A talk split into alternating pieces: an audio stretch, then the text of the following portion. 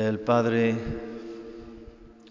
Reginald Garrigou Lagrange era francés, era dominico y era un gran eh, maestro espiritual católico del siglo XX. Nació en 1877 y murió con 86 años en 1964, ya estando en marcha la, el, el, Concilio Vaticano II. Y era profesor de, de, de San Juan Pablo II. Y tiene, tiene, no una frase, un par de frases que dan mucha luz. En primer, eh, incluso para meditar. En un primer momento a lo mejor no, no, lo, no lo, vais a pillar del todo, pero en, enseguida se entiende. Decía él, son dos frases, ¿eh? Decía él, a ver si no me equivoco.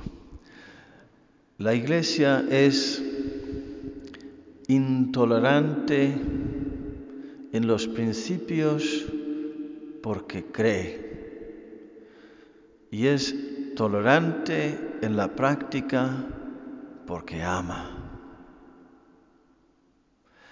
El mundo es tolerante en los principios porque no cree y es intolerante en la práctica porque no ama.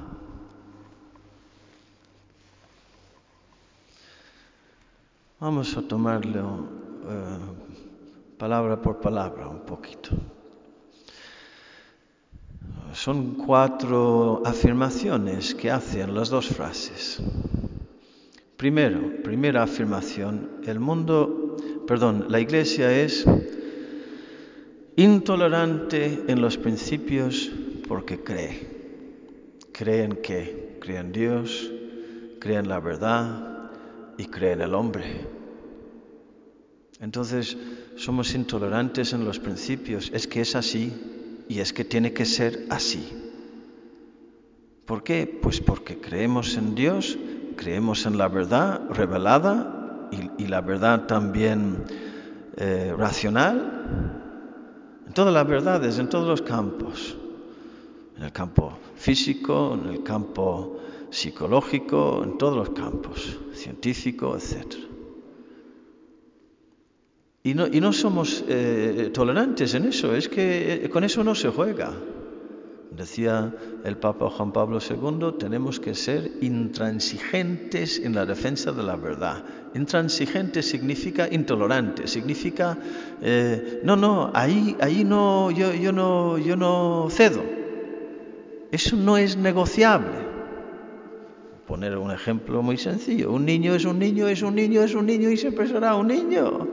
Por mucho que le mutiles y le, y le infles de, de, hormonas, es un niño. No puedes cambiar los cromosomas. Es un niño. Eso. En los principios somos intolerantes, sin pedir per permiso ni perdón a nadie. Ahora ya tanto pedir perdón. Segunda afirmación, la iglesia es, a ver, tolerante en la práctica porque ama. Después los hombres meten la pata. Viene uno. ¿Quién, quién, quién estuvo en la, prim, en, la, primera fila cuando, cuando eh, eh, empezó a diezmar el SIDA la población de los homosexuales? ¿Quién estuvo ahí los primeros en tocarles, en cuidarles, en, acogerles, en ayudarles, en servirles. La Madre Teresa de Calcuta, entre, entre otros. Hospitales, asilos, ayudas de todo tipo. La Iglesia es tolerante en la práctica porque ama. Hombre, has metido la pata, ven para acá.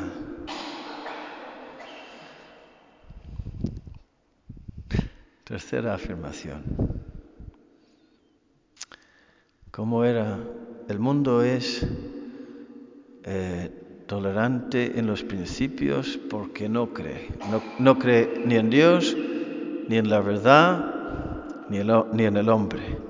Entonces, bueno, pues como, como, como se van a unir los, los, jóvenes con sus 13, 14 años, pues hay que darle preservativos, hay que, hay que enseñarles eh, como, como, los adictos pues tienen adicciones, hay que regalarles agujas y, y ¿qué otros ejemplos? Como no creen en nada ni en nadie, pues, ala, tolerancia, tolerancia, tolerancia. Tolerancia en los principios suyos, siempre cediendo, siempre tirando hacia lo más fácil, pero tolerante hacia nosotros no, ¿eh? Y finalmente son intolerantes en la práctica porque no aman. Y cuando uno cae, le tiran a la, a la, a la, a la basura, no quieren mancharse las manos con él. Y cómo se ponen en las cazas de brujas, cómo se ponen de feroces y de crueles y de asesinos cuando, cuando surgen esas, eh, esos movimientos terribles de, furia e indignación contra uno de los suyos.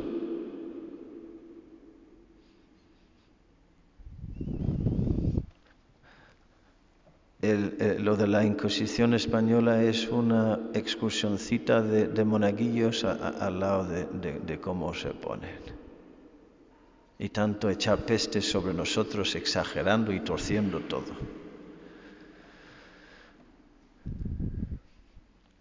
En las lecturas de hoy hemos contemplado, hemos oído, hemos presenciado una sintonía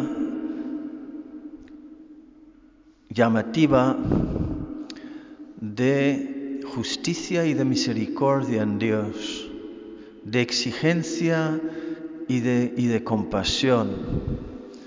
Hemos oído en la primera lectura esa frase bueno, el juez ya está a las puertas. Habrá un juicio. Hermanos, no os quejéis los unos de los otros para que no seáis condenados. Mirad, el juez está ya a las puertas. Habrá un día de juicio, de justicia, con peligro de condenación.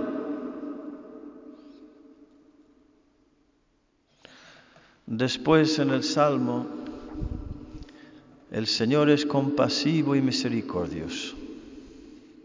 Perdona todas tus culpas y cura todas tus enfermedades.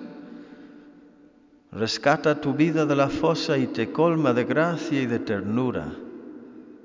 Está hablando aquí del que ha caído en la miseria más absoluta, en la fosa, en la cloaca. El Señor es compasivo y misericordioso, lento a la ira y rico en clemencia. No está siempre acusando ni guarda rencor perpetuo. Como dista el oriente del, ocaso, así aleja de nosotros nuestros delitos. Cuando tú te confiesas con humildad, con sinceridad, con, valentía, con honestidad, Mira, mira lo que hace el Señor. Como dista el oriente del ocaso, o sea, de un extremo al otro, lo más lejos posible, así aleja de nosotros nuestros delitos, de nosotros y de Él. ¡Hala, fuera allá! No, olvidado, olvídalo, venga. Camina conmigo. Qué bueno es Dios. Y luego en el Evangelio Jesús vemos el otro lado. Aquí tuvo la oportunidad perfecta para decir Jesús uniéndose a Moisés, hombre, en ciertos casos, hombre, hay que entender, ¿no? ¿Ves? Acceder en, en el principio. Y no. Radicalizó más. Y luego los apóstoles con sus objeciones que siguen por ahí hasta el día de hoy, que han pasado más de dos mil años y los apóstoles, sí, apóstoles. Pero ¿será verdad lo que usted ha dicho ahí? Pues eso no, no, no, no hay manera. Si uno repudia a su mujer y se casa con otra, todavía no ha instituido el matrimonio como sacramento aquí. Está hablando del matrimonio natural. Comete adulterio contra la primera y si ella repudia a su mujer y se casa con otro, comete, comete adulterio. Y el adulterio es adulterio, no es otra cosa.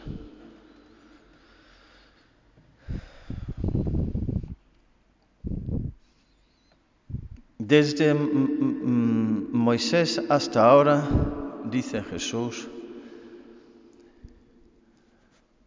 habéis tenido una excusa. Una excusa para tener el corazón duro.